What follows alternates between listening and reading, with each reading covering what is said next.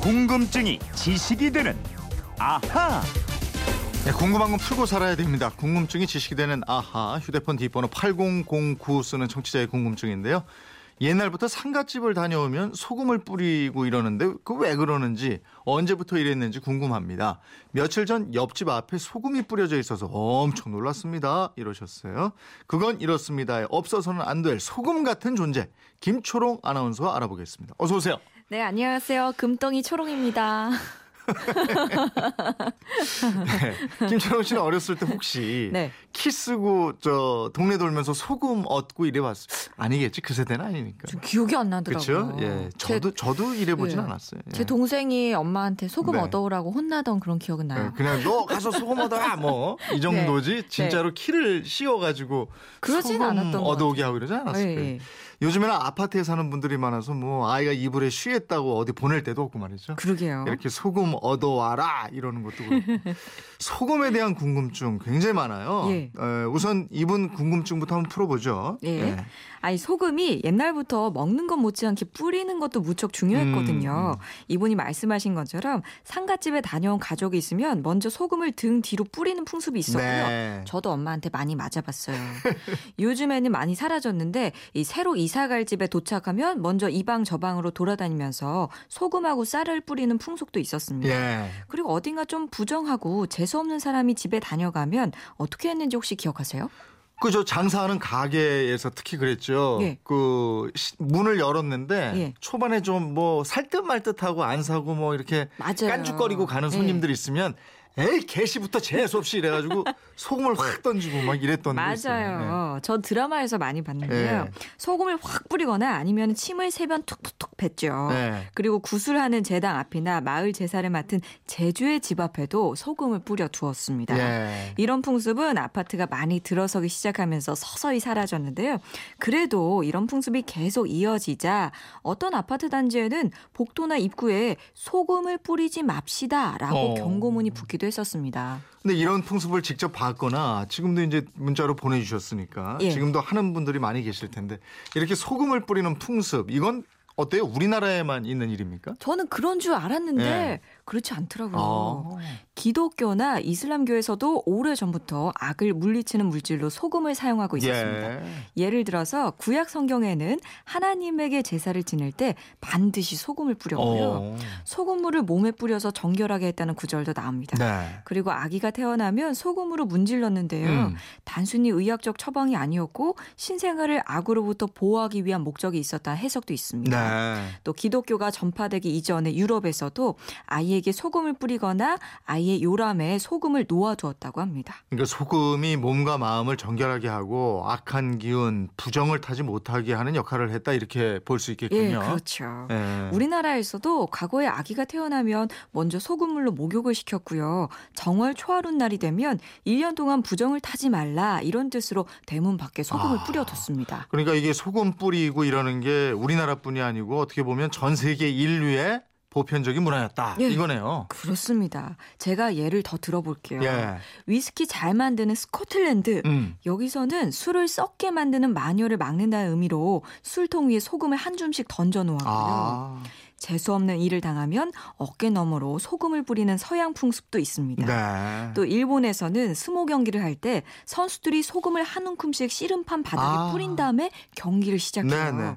소금을 뿌려서 부정한 기운을 막고 씨름판을 맑은 기로 채운다는 그런 의미가 담겨 있는 행위였습니다. 예. 일본도 우리처럼 부정을 막기 위해서 소금 뿌리고 이러는군요. 예, 그렇습니다.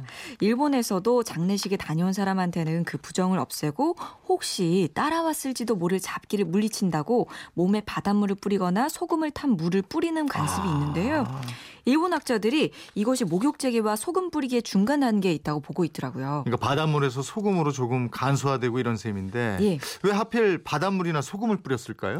소금이 바닷물의 내용이었는데요. 음. 이 부정과 액을 물리치는 소금의 상징성 바로 바다에 있었습니다. 네. 그래서 불막이제, 불제 또는 불액막이제라고 해서요. 화재를 막는 의식에도 바닷물과 아. 소금이 쓰였어요. 예. 화기, 즉 불의 기운이 가득한 산 정상에 소금물을 넣은 간물 단지나 소금이 들어간 단지를 묻는 의식이 우리나라 곳곳에도 있습니다. 예, 이 불을 끄는 게 물이고 바닷물은 무궁무진한 물을 갖고 있는 원천이니까 그렇죠. 예, 바닷물 단지나 소금 단지를 묻어서 무서운 화재, 예. 화마로부터 산이나 마을을 보호하겠다 이런 뜻이었네요. 그러니까. 그렇죠. 예. 이렇게 민간에서는 소금을 굉장히 광범위하게 사용을 했는데요. 음. 특히 부정을 없애기 위해서 소금을 많이 쳤던 사람들이 있습니다. 네. 바로 어민들입니다. 아 바다에 나가서 고기 잡는 어민들. 네. 예. 바다에서 하는 일이 언제나 위험하잖아요. 예, 예. 날씨에 따라서 어떻게 될지 모르고요. 그래서 지금도 어천에서는 풍어제라든가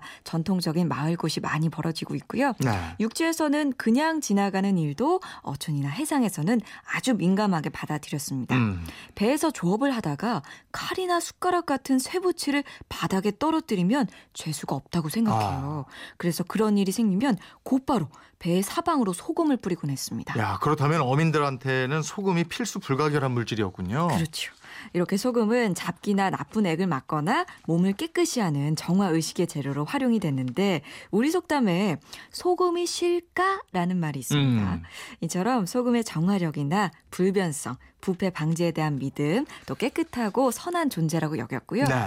그래서 상가집에 조문을 다녀오거나 상주가 하관을 하고 집에 돌아오면 문간을 넘기 전에 소금을 뿌렸습니다. 음. 이 역시 자신에게 붙어 있을지 모를 액기를 몰아내기 위한 행위였죠. 그렇네요. 그럼 우리나라에서는 이런 풍습이 언제부터 생겼어요? 정확한 시점은 알 수 없는데요. 아주 오래전 무속 신앙에서 비롯된 것으로 보고 있습니다. 또 후삼국 시대 때 소금이 뿌려진 일화도 있는데요. 네. 고려의 왕건하고 후백제의 견훤이 삼국 통일을 놓고 다투고 있을 음. 때 견훤을 지렁이의 화신으로 여겼던 왕건 진영에서 아. 소금을 뿌렸다는 이야기도 있습니다. 예. 그러면 시작할 때 말씀드린 오줌 싸기의 아이한테는 왜 소금 얻어오라고 그랬어요?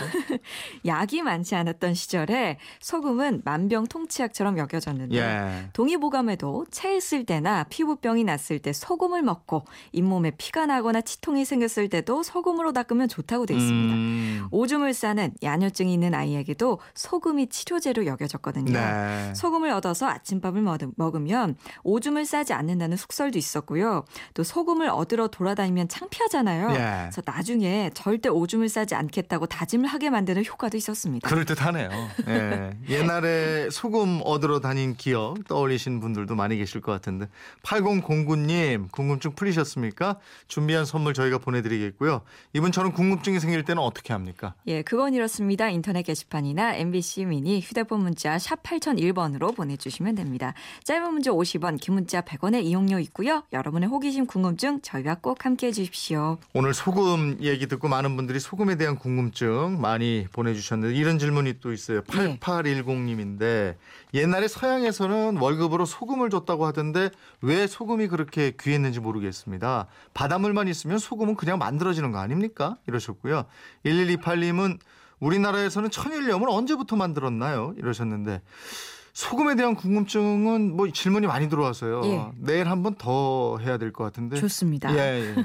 왜냐면 시간이 좀 부족해요. 어. 소금이 워낙에 여러 군데 많이 쓰여가지고요. 네. 내일 모든 궁금증을 더 풀어보도록 하겠습니다. 알겠습니다. 궁금증이 지식이 되는 아하 김초롱 아나운서였습니다. 고맙습니다. 고맙습니다.